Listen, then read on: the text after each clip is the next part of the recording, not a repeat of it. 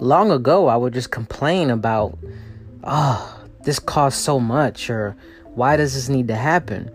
When all I really had to do was change my thinking, figure out a way to prevent this from happening. So, for example, when it comes to the grocery store, create a strategy. It's that simple.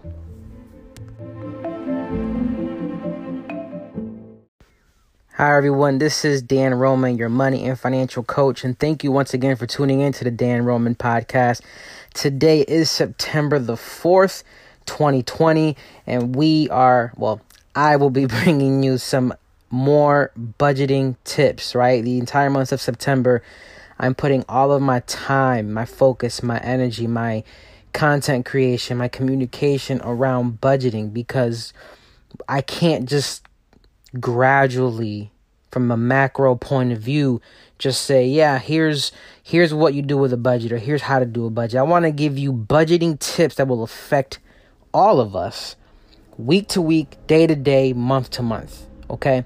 And t- today september the 4th i want to kind of piggyback off what we did yesterday on september the 3rd yesterday we spoke about the fact that we are literally eating away our money through dining out. Today, I want to focus in on the grocery store. Okay, so I mentioned yesterday in the, on the podcast that you can save a lot of money by grocery shopping, but let's approach how. Some of the techniques that I've done that I've coached other people to do is obviously, yeah, the, the, the, the easy thing is to grocery shop more. But what do you do at the grocery store from a strategy perspective so that you can save money? The first thing you I suggest you do because I've tried it and it works and it's worked for the people that I've coached and talked to is meal plan.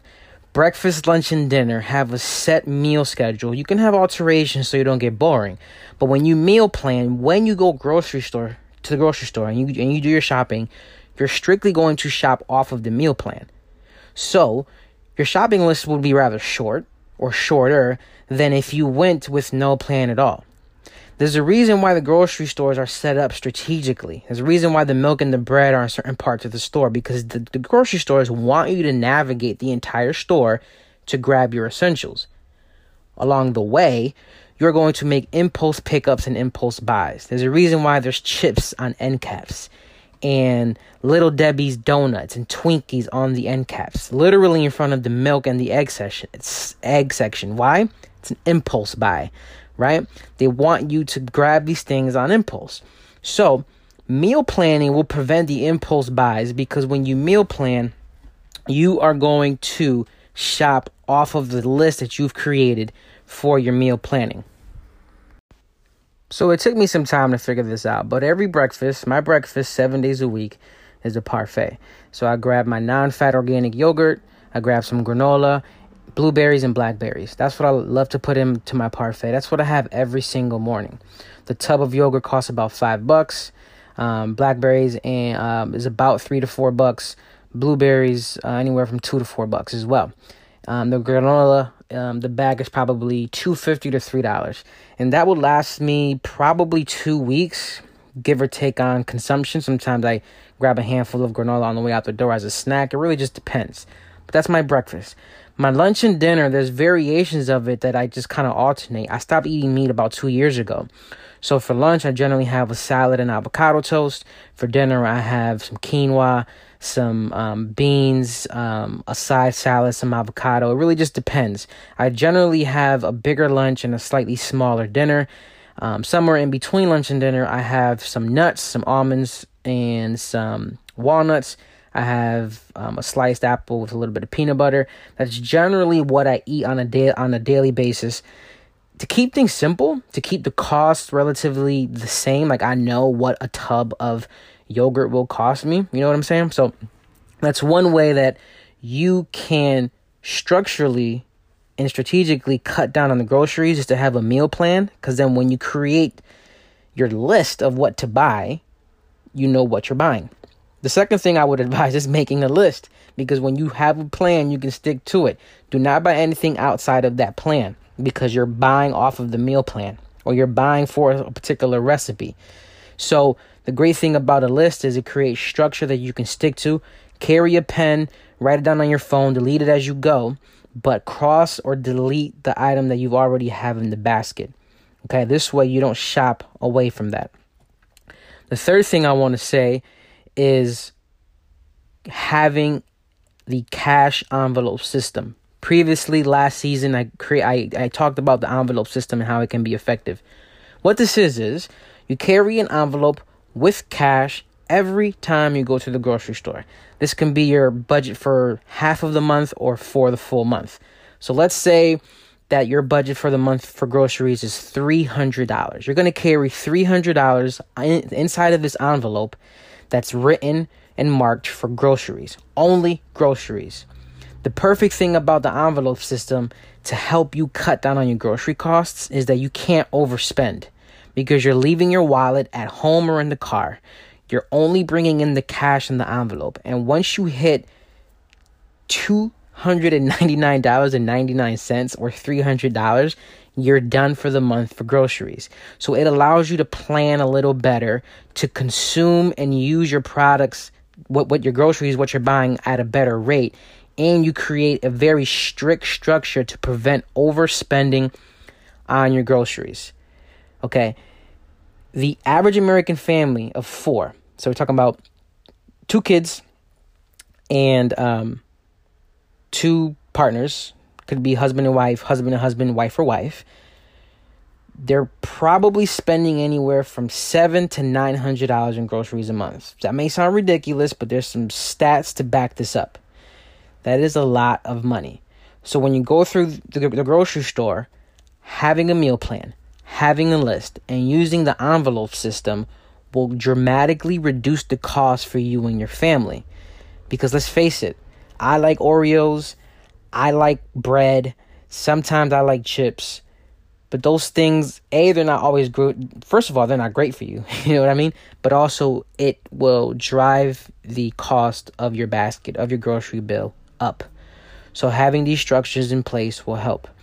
The other thing that I'll leave you with today, on top of the tips that I have already spoken about, is buying generic. You'd be surprised how much money you can save when you buy generic. This will require some trial and some error. Let's face it, some generic brands suck. They lack the quality, the texture, or the flavor that we're looking for. But there are a lot of other generic brands of things that we buy that you can save a lot of money on. So keep in mind that when you buy generic, you're saving a lot of money when you do not buy generic, you're paying for the brand name, the marketing, the labeling, the fact that they paid X million of millions of dollars to their executives. All of these things, all of these price points are fixed for a reason. They're they're they're created for a reason. And there's a lot of things in your grocery cart that you can buy generic.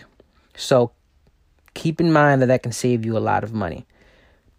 Let's recap to save and cut down on the grocery bill. The first thing that I mentioned was meal planning. Meal planning creates structure because you know what you're going to eat, you know when you're going to eat it. It makes things easy and predictable. I like that. The second thing was having a grocery list. This is legit your game plan as you're walking in. This is your play sheet. You cannot deviate from it. Everything on that list gets purchased. Nothing that is not anything not on that list does not get purchased. The third thing, which is something that has really made the most impact for me and our, for us in our home, is the cash envelope system.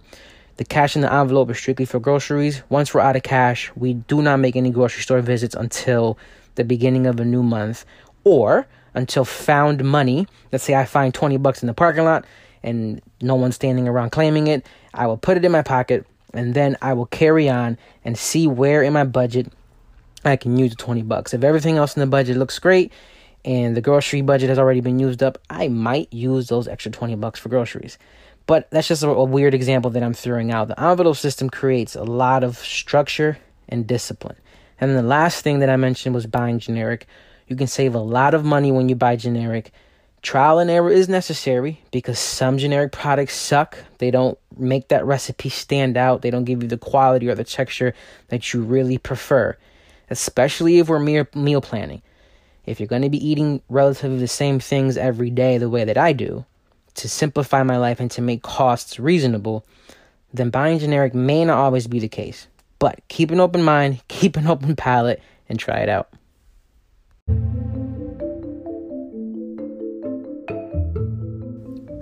Well, that's it for September the 4th. I'm out.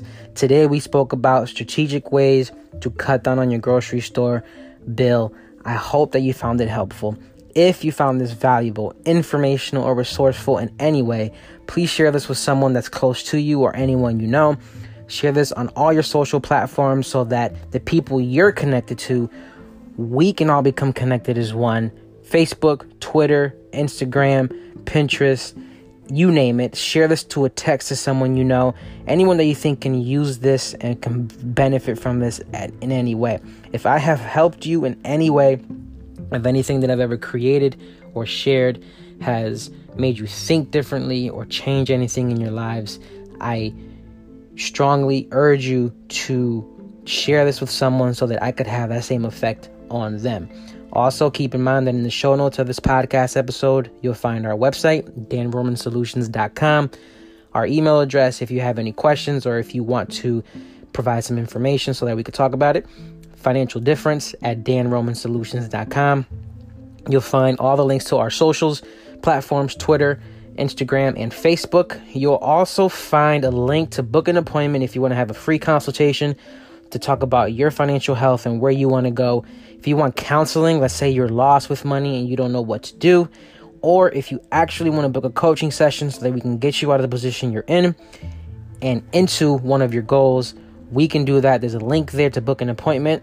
Real time, you can see the times that are available. And lastly, if you want to speak in one of our podcast episodes, there's a link to leave a voice note. You can ask a question and I will answer it. Who knows? It may even be the next time you hear us or hear me, one of you might be featured in our podcast episodes. Don't forget to rate, comment, and subscribe to this podcast. This way, you know anytime a new episode is up. And also, when you rate um, and comment, I am able to directly see what you think of the information that I'm giving you. Today is September the 4th. I will see and talk to you all tomorrow, September the 5th. Peace and God bless. Thank you